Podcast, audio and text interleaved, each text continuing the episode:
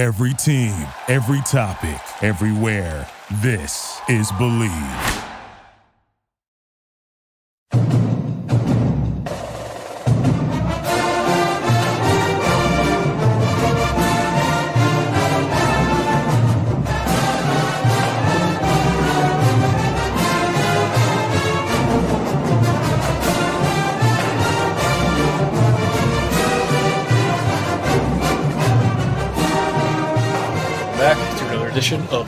Podcast. I'm your host, Mike Broadbent. Joining me once again is my co-host, Richie Schneiderite.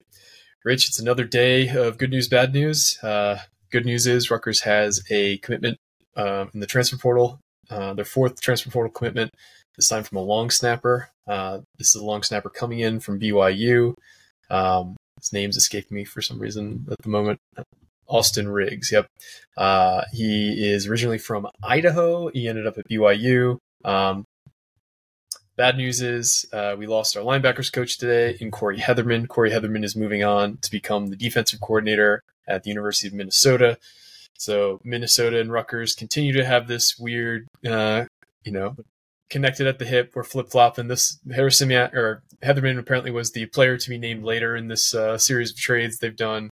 So let's just talk about that first. It's never a bad thing when programs are elevating your assistants, especially programs that are you know comparable to you. So it shouldn't be seen as a bad thing.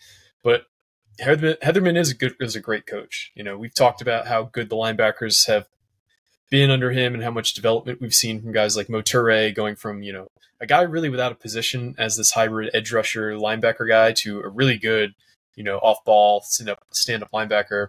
Uh, Tyreem Powell developed from, you know, just a very raw athlete to one of the best linebackers in the Big Ten and Deion Jennings that he squeezed every ounce of talent out of that guy. Um, so just talk about what Rutgers is losing in Hetherman uh, because I, I, think it is a, a, big blow, but it's also a, a, good thing, like I said, because you'll be able to track better candidates in the future. You know, selling that they could have upward mobility at Rutgers. Yeah, mean, for sure. He um he was a great coach. I thought he really did a lot with a linebacker unit that in 2022 specifically that had seven career starts um going into that season. You lost Mohamed Toure to an ACL. You lost Moses Walker to an ACL. And, and honestly, I, there was a big question marks about that unit. There was only three scholarship, healthy scholarship players at linebacker going into 2022. Uh, and he made the best of it too. Um, he turned, like you said, Tyreem Powell is now a certified NFL draft prospect. I think he probably could have left this year. He had such a good year. Obviously, the injury he suffered kind of played a little factor in that. Um, but he's coming back huge. Deion Jennings is now a legitimate NFL prospect. If you asked me two years ago, is Deion Jennings going to make the NFL? I probably would have laughed at you. Now I'm looking and I'm like, this guy actually has a legitimate shot. He had a hell of a year, back to back years, I should say, um, in a role where I really didn't think he'd be that successful. Um, he came in as a DB and he turned him into a legitimate linebacker. Um, his two best years where he was back to back, all Big Ten honorable mention. Um, and then Mohamed Toure, who was an edge rusher in 2021, missed 2022, kind of didn't really have a he had a weird role going into the season. He filled in for um, Tyreem when Tyreem Powell went down, very uh, almost perfect kind of. Um, he played great as a linebacker. He kind of he still played some edge rusher at times, but uh, he he was a semifinalist for the comeback player of the year and All Big Ten fourth team for uh, Phil Steele. So I mean, this unit was completely turned around with him and it went from a unit that was probably near the bottom of the team, probably the bottom of the defense, honestly, to arguably the top of the defense. That was such a good unit over the past two seasons. Yeah, it really did turn a uh, pretty big weakness to a pretty big strength on the team. Yeah. Um, and, and, like you said, it was so commendable to be able to produce at such a high level with so little to work with last year. And then this year, mm-hmm. the unit took even even bigger even bigger jump, having three really good linebackers and some young guys behind him. Um, yeah. Where do you think Rutgers goes now? Obviously, they've you know they've got possibly two positions open on the defensive staff now because we're not really mm-hmm. sure if Marquise Watson will be able to return. How do you see this defensive staff coming together now that Hetherman is left? That's where it's going to get really interesting because just looking at linebacker stuff alone, like you have a lot of guys on staff currently that have linebacker experience, coaching experience specifically. Um, Charlie Noonan is the one I'm keeping a really close eye on because he's already been on the road recruiting. Um, he was kind of filling in while they had like an open spot for that one recruiting role um, with with Marquise not being there. And uh, Pat Flaherty doesn't really go on the road recruiting that much, so they kind of had two open spots. So they're kind of just rotating in guys here and there. We saw Scott Vallone on the road, kind of filling in as that O line recruiter. We saw Charlie Noonan on the road, kind of filling in as a, just a defensive recruiter in general. He's got some really good ties to that New England area, so it's it's not too crazy to uh, to throw his name out there. He was already working with the linebackers as a quality control coach, so he knows the room. He's been very familiar with it. He's been with Rutgers since 2000 or 2020 when uh, Greg Schiano came back, and he's he's a Scarlet Knight too. So it makes a lot of sense um, from that standpoint. And his one year as linebackers coach at Liberty the, in 2019, um, it was a he had a second team All American and a first team All Patriot League guy in uh, Keith Wotzel, if I pronounced that correctly. The kid had 118 tackles, 12 sacks, and 17 and a half tackles for loss. So like he he knows what he's doing. Um, obviously a different level, but he's been here long enough that I, I think you could be comfortable promoting him. Um, two other another guy that's on staff currently that would be a really good in-house hire would be uh, and I'm going to pronounce this wrong because I don't know how to pronounce his last name, but Jarrett Kite, Kite, Keith, I don't know.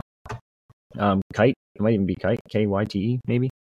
Um, he's was Rutgers interim D line coach, but he was a quality control coach prior to. Uh, I shouldn't even say prior to. He actually joined the staff and then immediately got like pretty much uh, promoted to interim D line coach. Um, filling in for Marquise Watson. He's worked with Harasymiak before. He spent he worked at Rutgers before in 2015 as a QC linebackers QC under Kyle Flood. He spent um, one to uh, 2016 to 2022 at Maine between doing linebackers, outside linebackers, special teams, safeties, defensive coordinator for a year or two. Um, and he's been with Harasymiak forever now.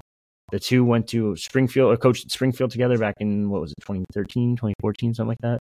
Um, and he, he's already been promoted kind of too to like in that intern role at D line coach. So it would kind of make sense maybe. And you actually speculated this before we started recording, but put him at linebackers coach and then go find a defensive line coach because there's a lot of big name defensive line coaches out there.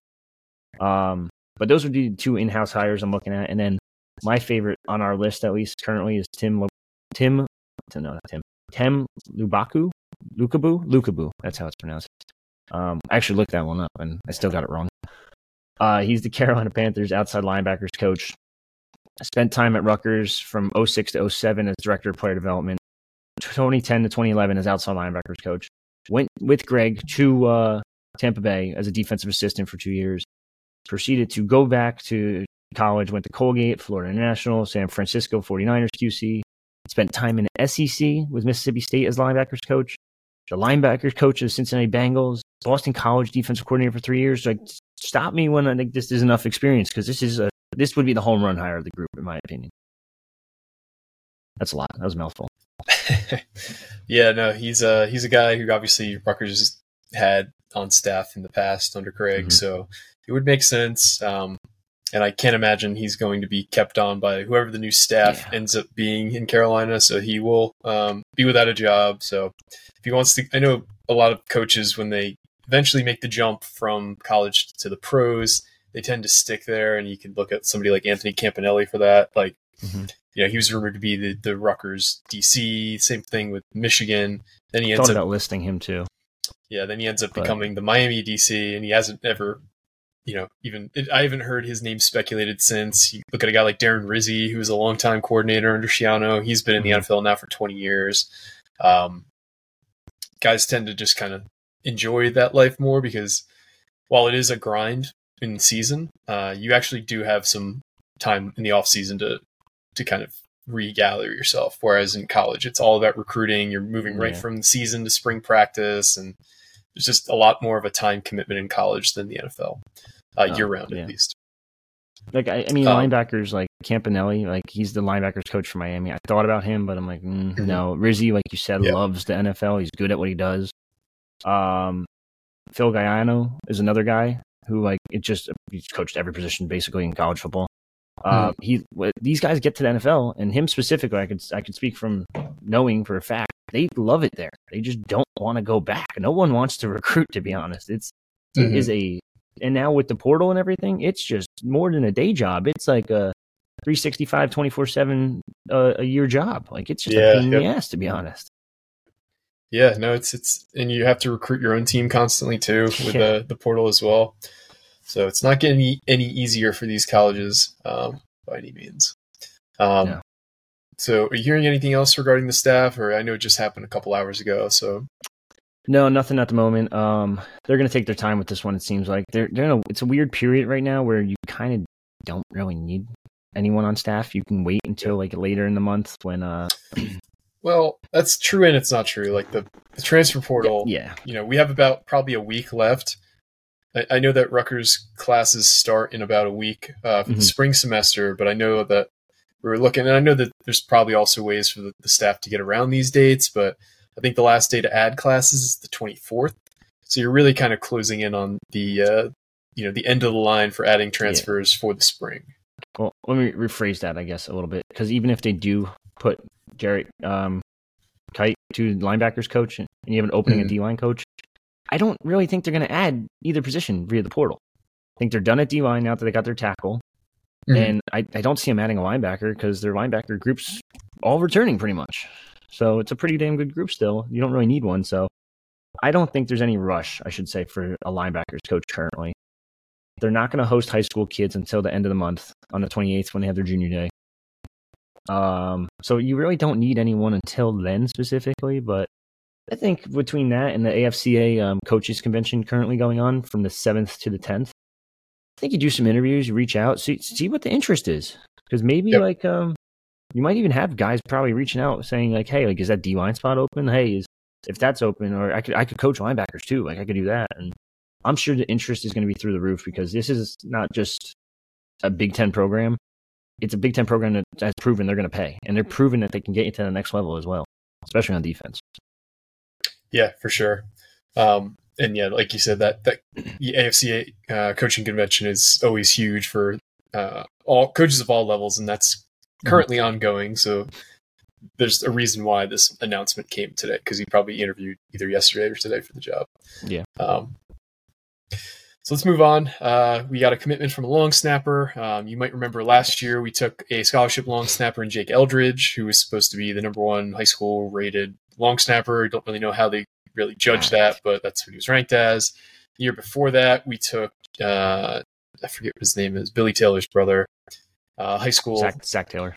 Zach Taylor, a, a scholarship long snapper out of high school. Neither of those guys seemingly are working out because you don't tend to take a scholarship long snapper three years in a row, but here we are. Yep. So Austin Riggs, one year of eligibility left.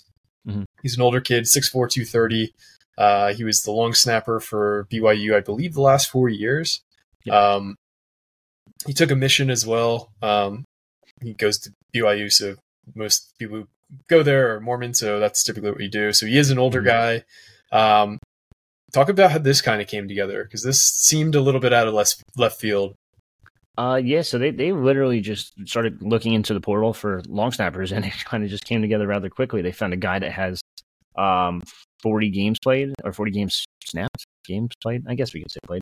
Um, and he was he was pretty good at it. Um, Eddie Allen is the unofficial official special teams coordinator for Rutgers. I say that because they don't have one as one of the 10 staff members that could travel, but he's the guy that's in charge. He's um the former he was UConn special teams coordinator. He was with Greg at Tampa, blah blah blah. He was at, at Rutgers previously.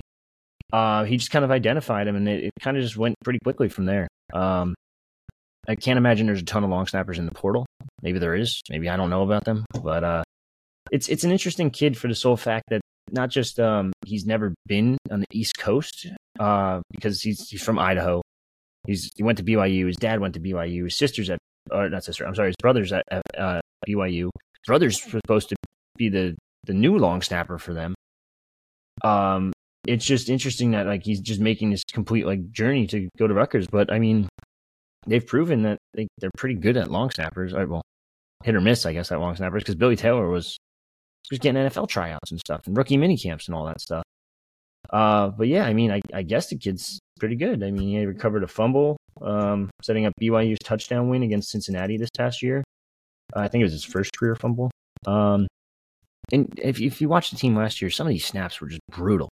Like Yeah. Patel's first um, field goal attempt, I think he missed it against Northwestern.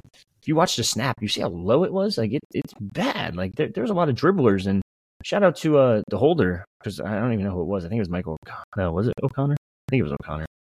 Um, but whoever the holder was, man, that, give that guy credit because handle these. These are some hard snaps and yeah, yeah, a lot of a lot of ground balls. Like it's and it's not a good sign when you like you said having three scholarship long snappers in three years. So, yep. But good addition, and they're going to try to help fix the special teams. Yeah, and it just kind of goes along with the theme of the offseason where it seems like Greg has made it a point that anywhere that he's not satisfied with, they're going to bring in competition. Yeah. Um, so whether that be you know the quarterback position, the long snapper position, um, defensive tackle, they're not done either. Where do you where do you see them going? I know we talked about this in the Malcolm Ray podcast, but mm-hmm. where do you see them like honing in on targets the rest of the way? Uh, tight end. It's a clear need. Everyone knows it. I, I think fans, media, the coaching staff clearly knows it because they're, they're following a million different tight ends in the portal. Um, yeah, that was that was surprising. For those of you who don't follow the, the portal thread, uh, they've recently started following about a dozen new tight ends. Like it's like all tight ends basically, tight ends and offensive linemen. Yeah, no, they need a they need a tight end bad. Um, but uh, oh, I forgot to fix that. I'm just looking at something now. Um, but yeah, no, tight end is the the big need right now. Uh, offensive line, they want to guard. They want to guard really bad. They also want to tackle. I don't know if they're going to get both. I think guard's the bigger priority at the moment uh, because you do have Needham returning, who was who was solid until he got hurt. Um, so serviceable. We saw Taj White get some serviceable um, snaps as well last season. So you hope one of these guys develops a tackle. Um, we've seen Dante Chin play some tackle in the past. Um, I'm trying to think who else. I'm missing someone. Who's what's um Dominic Rivera? Uh, Tahj um, White. Tahj White, Dominic Rivera, Tyler Needham. So you have some dudes there that could play tackle next year if need be, but I think well, it's also tough because the O line's always going to be overpaid. Like we said it last year, there was a G5 average G5 guy that got paid like Rutgers reached out, got paid 600k, and it's like, yeah. all right, well, let's see ya. like, yeah, yeah. Uh, Willie Tyler got paid like three times somehow. I don't know how, but like, God bless him. Yeah. So he, he ended up in year. his best situation of his career in his final season. So yeah, in the uh, shitty ACC. So yeah, well, but, they made it to a conference championship as, and he was the starter. He had that one uh, viral clip of him, you know, doing jumping jacks on the field the one play. Remember that? Yeah, forgot about um, that as a distraction. Yeah, um, definitely uh, interesting to say the least. But uh, yeah, I mean it. I, those are the two, or I should say three, if you count the other offensive line position. But uh, it's going to be t- tight end and offensive line, and that's that's pretty much it. I mean, I think you'll you, you can look in the portal and peek and see like, hey, like, is there like a another defensive tackle that wants to come on board? Like, I think you mm-hmm. look at the very least. Yeah. But I do think they're done there for the most part. Um, defensive end, they're, they're defense, they're pretty much done. Um, minus, oh, I forgot cornerback. I would probably look into a cornerback. Mm-hmm. Um, because you do have Bo Mascoe is probably going to be cornerback three next year. But I, I'd also, if I'm Rutgers personally, I prefer a veteran presence back there, someone that I could just throw in for some serious snaps here and there. Or like, what if Rogers gets toasted one game and it's like, oh, shit, like you're gonna throw yeah, Bo Mascoe, yep. a, second year freshman out there? Risky, but I mean, yeah. yeah. So I would probably just try to get some more depth at corner. Um, so tight end, offensive line, offensive line, cornerback. Probably those are probably four priorities right now. So do you see them taking visitors this upcoming weekend, and we'll kind of know who they are in the the, the near term. I think they definitely will. Um, I, I, think you'd be a little insane not to host any portal visitors. Um, yeah, I yeah. think we'll definitely see a tight end on campus. That is their major priority right now. I think they're definitely pushing for linemen. I just think those guys are a little bit harder to land. Like I said before, these guys are getting paid shit tons of money for yep. Just being average, being mid. Like that's that's it. Like so yep. we'll see. All right. Well, that's all we got. Um, I want to thank you all for listening once again. Rich, you got anything else you wanted to hit on before we head out? Um, two things. Number one, uh, BYU's roster doesn't list long snappers; they list them as deep snappers. I don't like that. That's just weird and kind of cringy. So I kind of yeah. hope they get that fixed or something. That's just it's weird. Yeah, um, yeah, yeah uh, very odd. Uh, number two, um, Indiana tomorrow night. Um, stay safe because it's supposed to be some really bad flooding. I think they already declared a state of emergency for tomorrow. Uh, sounds like there's some speculation based on people I know in the area that work there that they're getting warnings about the river overflowing and whatever cresting or whatever the fuck they call it. Um, Mm-hmm. so yeah, definitely if you're gonna go to that game tomorrow, it's definitely gonna be interesting to see what happens in terms of the weather. But uh, yeah, let's, let's see if Rutgers basketball can bounce back because it has been a rough uh, week, ten days, whatever it was. So yeah, we'll see what happens. Yeah, stay safe out there. Um, be a bummer if the the crowd wasn't great for tomorrow night's game, given that you know it's, it's I'll say it at this point, it's a rivalry game. Rutgers and Indiana Yeah. are, are rivals on the, on the hard court, the hardwood at least. Um, so excited about that game, and Rutgers really needs it to break out of this slump, and Indiana needs it just as bad. So two desperate teams will be matching up tomorrow at Jersey Mike's, and hopefully Rutgers is able to uh, pull out the dub. Got one more thing, because only because I someone asked me on the boards already. The portal's closed, so anyone that's like worrying about if they're gonna like transfer to Minnesota, because that's what someone asked me, they're not transferring currently. Number one, number two, I don't think Rutgers is losing any sleep over anyone going to Minnesota.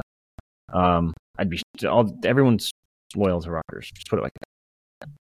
Gotcha. Yeah, that's good to know. It's reassuring.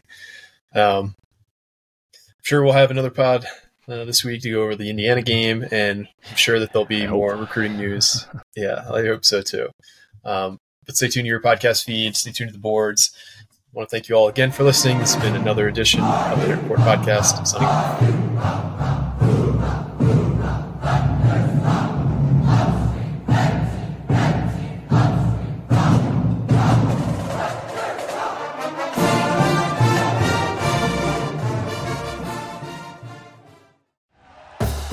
Thank you for listening to Bleav. You can show support to your host by subscribing to the show and giving us a five star rating on your preferred platform. Check us out at Bleav.com and search for B L E A V on YouTube.